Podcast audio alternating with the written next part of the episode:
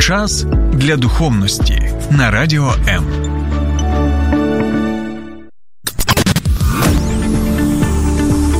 Біблія під іншим кутом.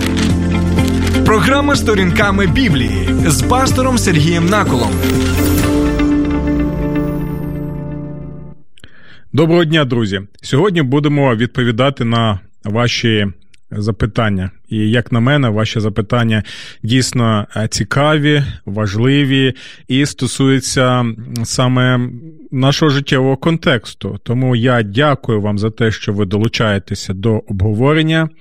Під е, стримами нашими або на Фейсбуці, або в особистих повідомленнях, або також на моєму каналі на Ютубі Сергій Накул. І дійсно, користуючись нагодою, запрошую усіх е, вас, хто вперше слухає мене, або дивиться, або. Можливо, там другий, третій раз, щоб ви змогли також підписатися на мій канал, і тоді ви будете отримувати сповіщення так про нові відео, і у вас буде можливість також і висловити свою думку і долучитися до обговорення. Тому YouTube канал Сергій Накул сторінками Біблії. Таким чином ви і підтримуєте моє служіння, а також, що важливо, підтримуєте і україномовний контент на Ютубі. Тобто, це таке навіть ще й патріотична буде дія. Добре, знову нагадую про те, що. Нас також можна не лише слухати і бачити в прямому ефірі на Фейсбуці або на Ютубі, а також, друзі, увага! Якщо ви в Києві або Київській області, у вас є нагода і можливість слухати також програму сторінками Біблії, як і інші програми Радіо М на хвилі 89,4 FM. Ем. Якщо ви мені не вірите, одразу після цієї програми, так не під час програми, біжіть до радіоприймачів і знаходьте хвилю 89,4 FM, ем. і тоді можете написати, чи я правду кажу, чи щось там видумую, і якісь е, свої фантазії з голови вам розповідаю. Добре, і сьогодні, друзі, ми будемо розглядати одне з питань, так, хоча їх декілька, але їх скомпонував.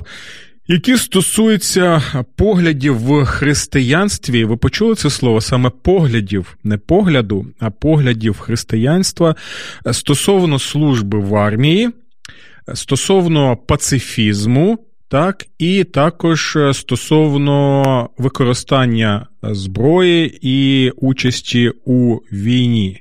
Так? Тому Якщо у вас є дотичні питання стосовно цієї теми, або у вас є своя особиста думка стосовно цієї теми, будь ласка, долучайтеся до нас зараз під стримом на Фейсбуці або на Ютубі, або ви можете також і телефонувати нам на номери телефонів, які у нас з'являються також на екрані. От ви зараз ви можете їх навіть і побачити. Добре. Я пам'ятаю, і це не поодинокі випадки, як я спілкувався з однією людиною, ось і, знаєте, було видно в очах цього чоловіка, що він щиросердо запитує і щиросердо не може зрозуміти, що відбувається навкруги. І він звернувся до мене з наступним запитанням: що Сергію, що взагалі трапилося? Що трапилося з християнами? Чому раніше усі християни вони були проти армії, вони були проти використання зброї, всі християни були за мир у всьому світі, були пацифістами, а зараз, от як змінилася ситуація, то усі ми стали за війну. І людина дійсно ось була у якомусь сенсі обурена. Ну і, звичайно, я свою думку висловив, і сьогодні також буду розповідати як свою думку, а також такі, знаєте, зробимо коротенький екскурс в історію церкви і в різноманітні течії в християнстві стосовно цієї теми. Бо друзі, я не можу погоджитися з ось цим тезисом, що усі християни були пацифістами і не брали в руки зброю. Це не так. І знаєте, це важливий момент, на якому нам потрібно зосередити увагу і зупинитися. Чому? Тому що дивіться, ось е, ця людина, з якою я спілкувався, і яку я люблю і поважаю, от і вважаю, що дійсно нам потрібно спілкуватися в християнському середовищі конструктивно. Але ця людина. Е, зростала в конкретному середовищі, конкретної християнської традиції. А я нагадую, що християнство воно різноманітне. Християнство складається з багатьох течій. Християнство складається з багатьох е, богословських традицій. Так, так, саме так. І навіть ті течії, які кажуть, що вони проти е, усіх традицій, так, не розуміють того, що таким чином вони складають. І свою традицію, свою традицію а, тлумачення святого Писання, свою традицію світогляду і так далі. Що ну дійсно Якщо реалістично розглядати, так воно і є. Тому, друзі, дивіться, християнство різноманітно, і в християнстві, і в даному випадку, я можу сказати, в більшості випадків, в християнстві не було от лише однієї теорії стосовно служби в армії, стосовно пацифізму, особливо, і також участі у війні. Є різноманітні напрямки і погляди. І знаєте, звичайно, у нас не лекція стосовно цієї теми. Це ви б могли послухати мене в семінарі, наприклад. Але знаєте, ось так можна сказати, що є три основні напрямки. Перший напрямок, що держава це моя держава, я буду підкорятися наказам у будь-яких випадках. Так, це перший погляд, тобто тотальна. Підкорення державі і правителям, щоб там не трапилося. Це такий, знаєте, радикальний, на мою на мою думку, підхід. І ми можемо це побачити, наприклад, у проповіді патріарха. Я зараз його називаю після недільної його проповіді шахідіархом. Так, шахідіархом Кирила. Чому? Тому що, е, знаєте, людина використовує своє становище як християнського пастиря, проповідує стосовно того, що якщо людина, яка мобілізувалася е, в Російській Федерації, піде на війну в Україну, буде вбивати людей, і під час цього вбивства вона загине, то зі слів цього шахідіарха Кирила, ця людина отримає повнення очищення своїх гріхів. Це, друзі мої, серйозна заява. Так, це. Заява, яка взагалі суперечить біблійному вченню, що лише кров Ісуса Христа омиває нас е, від усяких гріхів, так? Але чудово показує ось таку пропагандистську ідею, так, стосовно того, що слухайся. Слухайся правителів, так, у всьому, йди на цю мобілізацію, йди на цю війну, і я тобі даю ось таку, знаєте, своєрідну патріаршу індульгенцію, так, що твоя саме загибель, як своєрідного такого, знаєте, шахіда. А ось вона буде підставою для того, щоб всі твої гріхи були були прощені, ти пішов одразу в рай. Друзі, це це е, те, що ми можемо назвати антиєвангельським вченням, яке жодним чином до Слова Боже не має як ніякого відношення. А до фантазії людини, яка прислужує якомусь конкретному режиму, ось це так, це дійсно так. І ми ще нагадаємо і стосовно церкви державної, яка була в нацистській Німеччині, бо тут теж можна, знаєте, деякі паралелі також е, побачити. Добре, це от перший підхід, другий підхід це християнський пацифізм. Так, це давня традиція християнська, її розробляють доволі такі поважні поважні богослови і деякі своїм життям показували цей пацифізм. Так тому я не думаю, що ми одразу повинні е, висміювати цю традицію, особливо ті, хто дотримується іншої точки зору, як я, наприклад, так, бо я представник. Е, того, що ми називаємо теорії справедливої війни, тоді, коли е, ми розуміємо, що християнство воно повинно втілювати Божий мир, так? Що християнство за своєю природою, воно обумовлено Божим пацифізмом, можна так сказати. І що церква вона закликана Богом саме втілювати Божий мир, втілювати Божий пацифізм, так, у найкращому сенсі цього слова що церква дійсно вона закликана до того, закликується Богом до того, щоб в церкві у тілі Христовім дійсно ми могли, могли втілювати і підтримувати саме мир Ісуса Христа, той мир, той шалом, той пацифізм, якщо можна так висловитися, який існує саме в нашому Богові, в Богові Отцеві, Синові і Святому Духові. І якщо церква вона має цю спільність з Богом, так, який є Богом миру, як е, неодноразово показує нам Слово Боже, то й дійсно, ось в цій церкві ми, ми повинні практикувати цей мир, щоб в церкві не було війн, не було срачів, не було розділень розділень і так далі. В цьому дійсно сутність церкві. Але в той же час, в той же час ми розуміємо, що в деяких випадках, хочеш не хочеш, у жорстких і суворих реаліях життя. Християни е, усе ж таки і найкращі, я вважаю, або краще так сказати, одні з найкращих так е, мислителів християнства вони розробляли цю теорію справедливої війни, усвідомлюючи саме ось цю е, жорстоку реальність життя, і то, як держава так повинна реагувати на насильство або на дії насильства з боку держави агресорки. Ось сьогодні ми трошки про це з вами і будемо. Розмірковувати. І, до речі, ви можете написати сьогодні у нас під стримом на Фейсбуці, якої саме ви дотримуєтеся точки зору, що або тотальне Тотально просто треба слухатися свою державу, своїх керівників у будь-яких випадках, як от це закликає наприклад шахідярх Кирило, так в Російській Федерації, або як це робили, на жаль, представники Фолькскірхе, це народна церква, державна церква в нацистській Німеччині, яка підтримала державницьку е, державницьку світоглядну нацистську політику Фюрера, так, Третього рейху, і е, перетворилися на, знаєте, можна сказати, на те, що інші богослови називали м-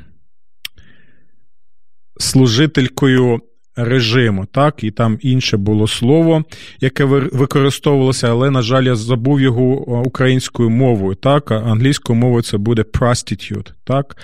А, От ви можете написати, що це за слово українською мовою, таким чином ви мені допоможете. Тому, е, будь ласка, або ви дотримуєтесь християнського пацифізму, або ви дотримуєтеся точки зору справедливої війни, обумовленої саме християнським віровченням і усвідомленням тієї е, реальності гріха, яка існує в цьому світі. Я буду дуже вдячний, якщо ви будете долучатися до нас у наших коментарях, або навіть просто там привітаєтеся і скажете Вітаємо Сергію, ми вас слухаємо з такого-то міста або з е, такої країни. Добре, друзі. Одразу хочу сказати, що я представник так званого а, контекстуального пацифізму. Так, так, я одразу кажу, так, і ви багато слухали моїх програм стосовно того, що я дотримуюсь принципу, що християни можуть використовувати зброю, що християни можуть також бути і в армії, служити в армії, що християни можуть приймати участь у війні, у бойових діях. Так, все це так, все так дійсно, але в той же час все це обумовлено конкретним контекстом. І, будь ласочко, е, не робіть своїх висновків до кінця цієї програми, бо я поясню, що маю на увазі, і сьогодні також зроблю з вами маленький такий екскурс в історії церкви. До речі, друзі.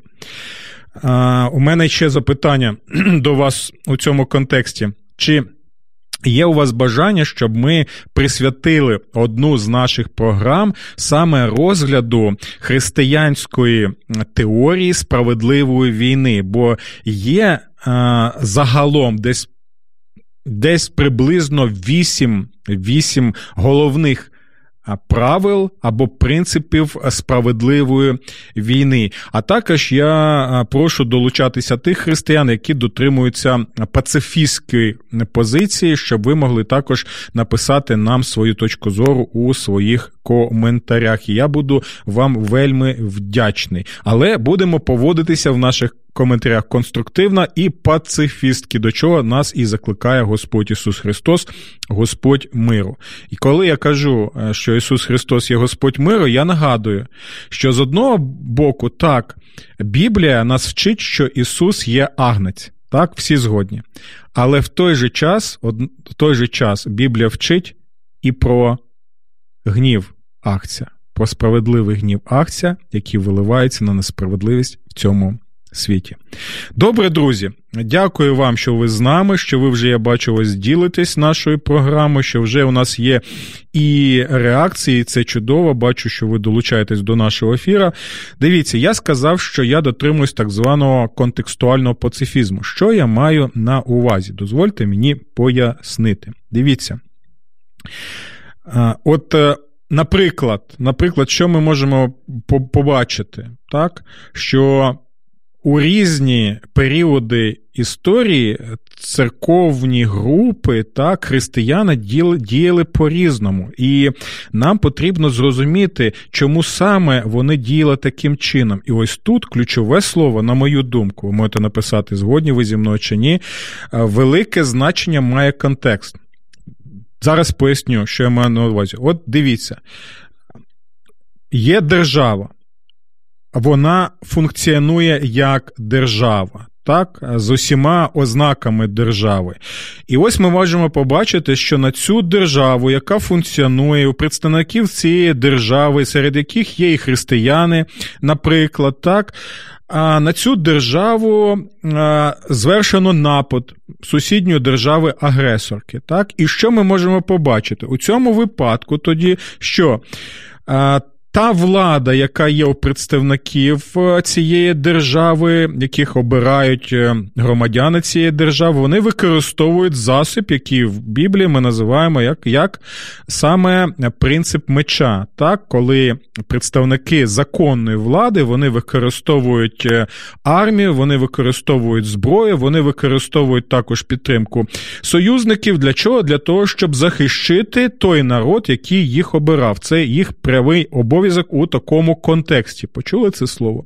І дивіться, тоді і християни, які є в цій владі, вони також усвідомлюють свою відповідальність перед Богом, тому що вони повинні захищати.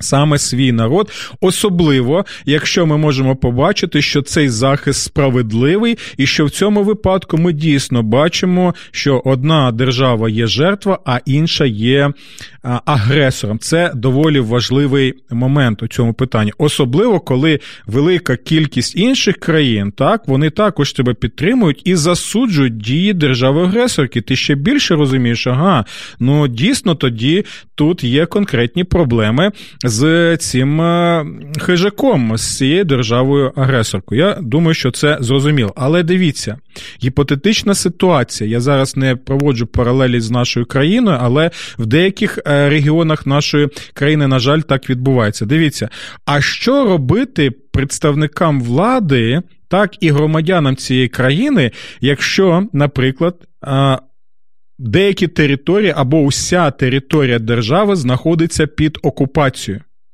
Ви бачите, вже змінюється контекст, так? Ти не можеш е, бути вже законним, ти, ти залишаєшся законним представником влади, ти залишаєшся законним громадяном своєї країни, але змінив, змінився контекст, змінилися обставини, так? І ти вже розумієш, що в цих обставинах ти будеш діяти по-іншому. Розумієте, що мається на увазі? Що в цьому контексті окупації у тебе Ну, можна сказати, загалом є дві опції. Перша опція це знаходитися в підпілі. Так, ви розумієте, що в підпілі ти вже е, функціонуєш іншим чином, ніж ти функціонував, наприклад, коли був е, у вільній своїй державі. Це зрозуміло, так? Це все те, що я хочу вас вам показати, як змінюється контекст і як ми можемо змінювати свою поведінку. А, І те, як ми будемо поводитися в іншому контексті. Так, бо якщо ти просто вийдеш на вулицю перед окупантами і скажеш, я законний представник влади, я проти вас, тебе просто-напросто що зробить? Або розстріляють, так, або кинуть в буцегарню. І ми бачимо багато таких випадків, так, або будуть ще й знущатися доволі довго, або зламають людину психологічно і фізично і примусять вже працювати як е, вимушений колаборант у цьому питанні. І наступне ще можна піти в партизани. Так, ви бачите, що е, ці дії. Підпілля і окуп... підпілля і партизанський рух вони обумовлені зміною саме контексту. Ось що я маю на увазі. Далі. Ще наступний може бути контекст, коли також дії можуть змінюватися. Наприклад, коли ви знаходитеся в полоні. Так? Ви розумієте, що ви навіть уже не можете діяти не те, що як в контексті вільної держави, де у вас були права, обов'язки, посади і так далі. Ви не можете вже діяти, в принципі, як е, в підпіллі, е, яке могло функціонувати функціонувати так, за за допомогою там е, фінансування, так і підтримки від головної армії чи від також союзників. Цього нема. Ти не можеш вже діяти як партизан з озброєний. Ти знаходишся в полоні. І вже в цьому полоні у тебе запитання, як я можу діяти вже в цих обставинах регіонах, щоб у той же час не зробити так, що мене фізично знищать або стратять, як це відбувалося в різноманітні історичні періоди, або щоб не примусили стати колаборантом. Так, це теж важливий момент. Ну, друзі, дивіться, ось це те, що я маю на увазі. Зараз ми перейдемо саме до того, як діяли християни в різноманітних контекстах, так, історичних, соціальних тощо. І дивіться, у цьому випадку нам треба також побачити, як діяв апостол Павло. Так, ви можете побачити, що апостол Павло був громадянином. Риму, Римської імперії, так можна сказати, що у нього був своєрідний паспорт Римської імперії, і це важливий момент, що коли ми Е, дивимося, як діяв апостол Павло, ми бачимо, що він використовував можливості, які йому надавав. Паспорт громадянина або підданого Римської імперії, так, для того, щоб поширювати Євангеліє і також захищати себе від е, тих дій от локальних там правителів, які були в тій чи іншій провінції Римської імперії. Це доволі такий показовий приклад, який також, знаєте, показує нам, що ти також, як християнин, можеш використовувати можливості, які є. І дійсно, дивіться, якщо ти християнин у вільній країні, суверенній державі, як е, так, е, де функціонує більш-менш конституція, права і все інше, то ти використовуєш ті можливості, які у тебе є, конституційні можливості, конституційні е, права як громадянина. Для чого? Для того, щоб, наприклад, стати стати людиною там мером прокурором, наприклад, так, чи депутатом, і такі випадки є, і доволі непогані випадки. Не треба думати, що всі, хто йдуть в політику, або стають мерами, або депутатами, вони всі там одним миром мазані, і все там так погано, хоча є і негативні наслідки, і приклади про це ми теж повинні говорити. Так, людина використовує ті можливості, які є, як це і робив апостол Павло. І дивіться, коли кажуть перші християни, апостол Павло, він не у нього не було такої риторики, як, наприклад, у а, пророків Старого Завіту, і він не дів таким чином. Так, він не дів таким чином, друзі. Чому? Тому що контекст був інший. Згадуйте той приклад, який я вам показав, так? Функціонування держави, коли вона суверенна, а функціонування представників цієї держави і громадян, коли вона знаходиться під окупацією, або коли ти в полоні знаходишся. Це те саме і з Павлом. Як він міг це використовувати? Що він пішов би з транспарантом, чи ще, щоб їх просто фізично знищили та все? Ні. Тому що вони робили? Вони обрали єдиний вірний підхід, який і функціонував протягом перших перших трьох століть, і дійсно в той час е, християнські церкви були пацифіст, пацифістськими церквами. Я це підтверджую, і ми ще е, пояснимо, чому саме таким чином це відбувалося. І вони були, знаєте, в підпілі, вони обрали саме такий от контекстуальний підхід, як підпільня е, підпілля. Тому що у тому контексті, коли є ось ця репресивна система Римської імперії, коли е, є імператор, Бог е, Бог втілений, так втілене божество, як коли вся ця система існує, що ти будеш робити? Ти будеш йти проти цієї системи, так тебе знищать в один момент і приклади зелотів, наприклад, і повстань усіх тих, які відбувалися в Палестині. Вони все це показували, що це у тому контексті не буде діяти. А що діло? Діло те, що. Повинно було створювати ось ці локальні громади. Так, це були своєрідні, знаєте, такі ось альтернати... альтернативні суспільства. Так, було велике суспільство. А от е, під одним імператором його армією системою, а також були альтернатив, альтернативні християнські суспільства, які вбирали, всмоктували в себе е, позитивному сенсі цього слова людей з цієї системи, щоб створювати ось ці альтернативні суспільства християнські церкви, де Господом і Спасителем Куріос і Сотер є саме Господь Ісус Христос, а не римський імператор. Ось що я маю на увазі стосовно контексту. І дивіться, це також е, дійсно цікавий момент, що на той час дійсно, і знову скажу це слово. Напишіть, будь ласка, чи ви згодні зі мною чи ні.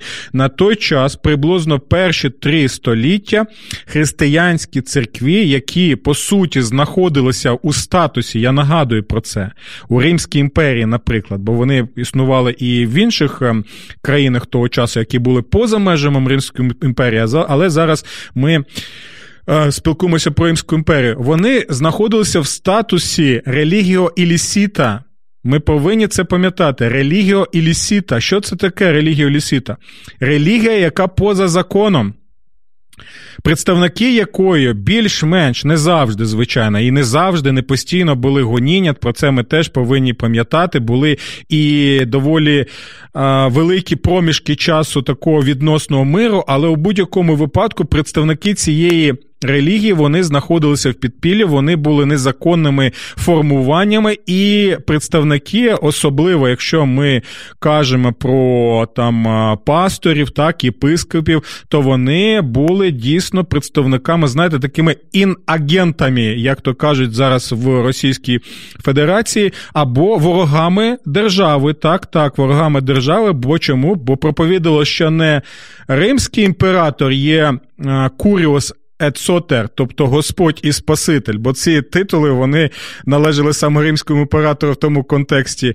А що Ісус є Господь, тобто це вже, знаєте, заклики до державної заради і підриву державницької системи. Все доволі серйозно. Так, ось чому пам'ятаєте, коли представники релігійно релігійно-політичного естеблішменту е, Ізраїлю так е, спілкувалися з е, римським прокуратором Понтієм Пилатом. Вони казали: ну слухай, не будеш з нами мати справи і слухати нас, то.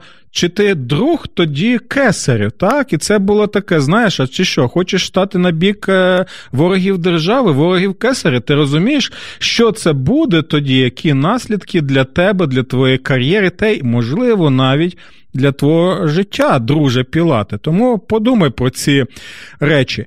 Ось е, чому.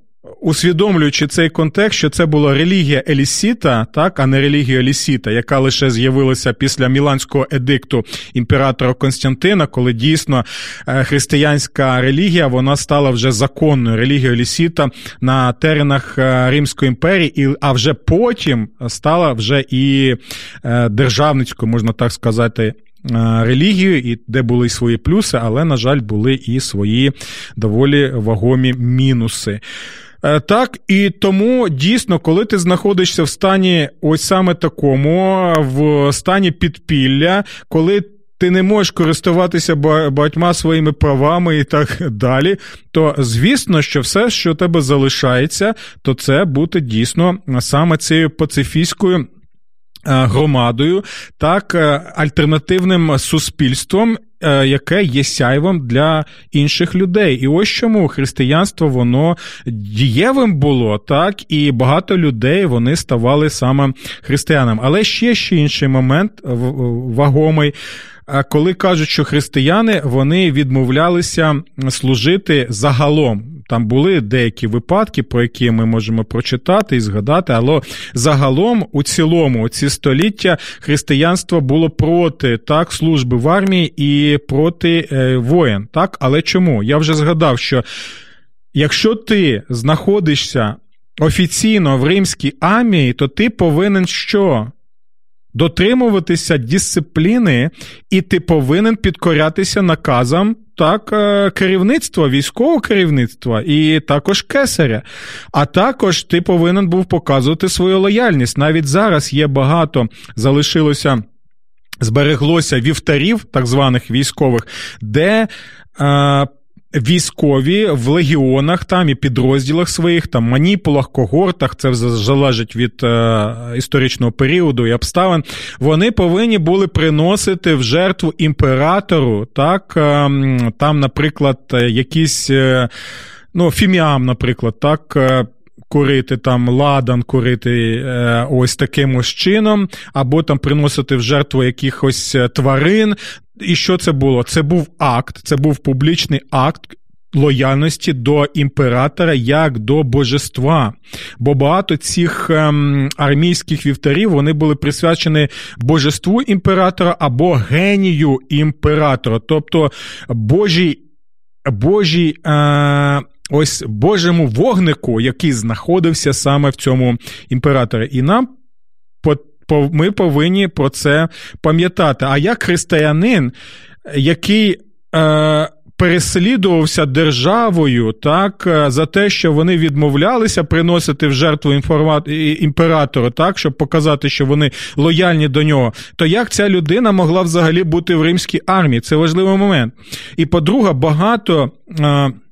Багато воїн, які були в Римській імперії, це були загарбницькі воїни. Це були воїни дійсно такі, знаєте, з насильством серйозним, так обумовлені саме світоглядом язичницьким дій Бога війни, так, Марса, про що ми повинні пам'ятати, або Арея, як його ще називали в греко-римському ем, світі, то усі ці речі вони показували, що дійсно християни були контекстуальними пацифістами. Як діти в іншому випадку? Це те саме, коли, наприклад, християни е, в Радянському Союзі, так, якщо брати до уваги ХХ століття. Чому християни в Радянському Союзі були е, в загалом в цілому пацифістами, так? Тому що ну контекст держави Радянського Союзу, атеїстична держава, яка переслідує християн, яка е, підтримує атеїстичну агітацію, пропагує такі речі, яка на початку свого створення жахливі речі е, робила стосовно священиків, пасторів, так, е, монастирів, е, церковних будівель і так далі, так, е, яка дійсно була тоталітарною системою, яка не лише закликала, а яка примушувала тебе коритися. А ми знаємо, що таке навіть радянська армія. Вон подивіться навіть на сучасну російську армію, так як від. Відбиток ось тієї армії, то як християнин міг у таких е, у такому контексті по-іншому собі вести? Теж ми бачимо цей так званий контекстуальний пацифізм. Тому, друзі, будь ласка, долучайтеся до нашого обговорення. Що ви думаєте стосовно цього? Бо в нас вже не так вже й багато часу. Думаю, що ми ще одну програму присвятимо саме цій темі, бо у мене ще є багато про що казати. Але дивіться, коли християнство вже і християни отримали якісь конкретні права, наприклад, в Римській імперії, ми можемо побачити, що коли християни почали задіяні бути в різних е, сферах так е, держави, то почали розуміти, що е, дійсно нам якимось чином потрібно мати свою точку зору і свою, своє ставлення до того, як використовувати зброю. Так, бо слово Боже, наприклад, лист до римлян, про що ми вже розповідали, воно каже нам про використання меча, тобто поліцейські функції, наприклад, що християнин може використовувати цей меч, щоб захищати захищати людей проти тих, хто коїть зло. І в той же час, якщо ти християнин або багато вважають себе християнами, і ми бачимо ворога, який агресор, і який без конкретної серйозної причини нападає на тебе, то чому ми не можемо використовувати цього меча також і для захисту цієї держави? І ось чому яким чином почалася ще мажуть найбільше це розроблялася з часів Августина, єпископа Іпонійського, так оця теорія справедливої війни. Добре, друзі, у нас, на жаль, вже нема часу далі розповідати, тому я пропоную, щоб ми тоді з вами далі розглянули цю тему завтра, бо тема, я думаю, важлива. Багато є в нас ще питань. І лише наприкінці цієї програми хочу сказати, що дійсно в християнстві були періоду пацифізму, але загалом, загалом, якщо брати в цілому, то християнство ніколи не було Е, ніколи не було обумовлено саме конкретним пацифізмом. Були і є течії різноманітні ці, але в цілому, якщо ми беремо і розглядаємо церковну історію, то не все так однозначно, як то кажуть, е, за перебріком. Так? І тому, друзі, ми будемо і надалі. Думаю, завтра, якщо Господь дасть нам можливості, будемо розглядати цю тему. Дякую вам за вашу увагу, за ваші реакції, за те, що ви е, ділитеся. Нашою програмою, і тоді е, чекаю на вас з коментарями і чекаю на вас з, з вашими зауваженнями на основі цієї програми завтра в нашій програмі Сторінками Біблії на Радіо М. Сподобався ефір? Є запитання або заперечення? Пиши радіом.ua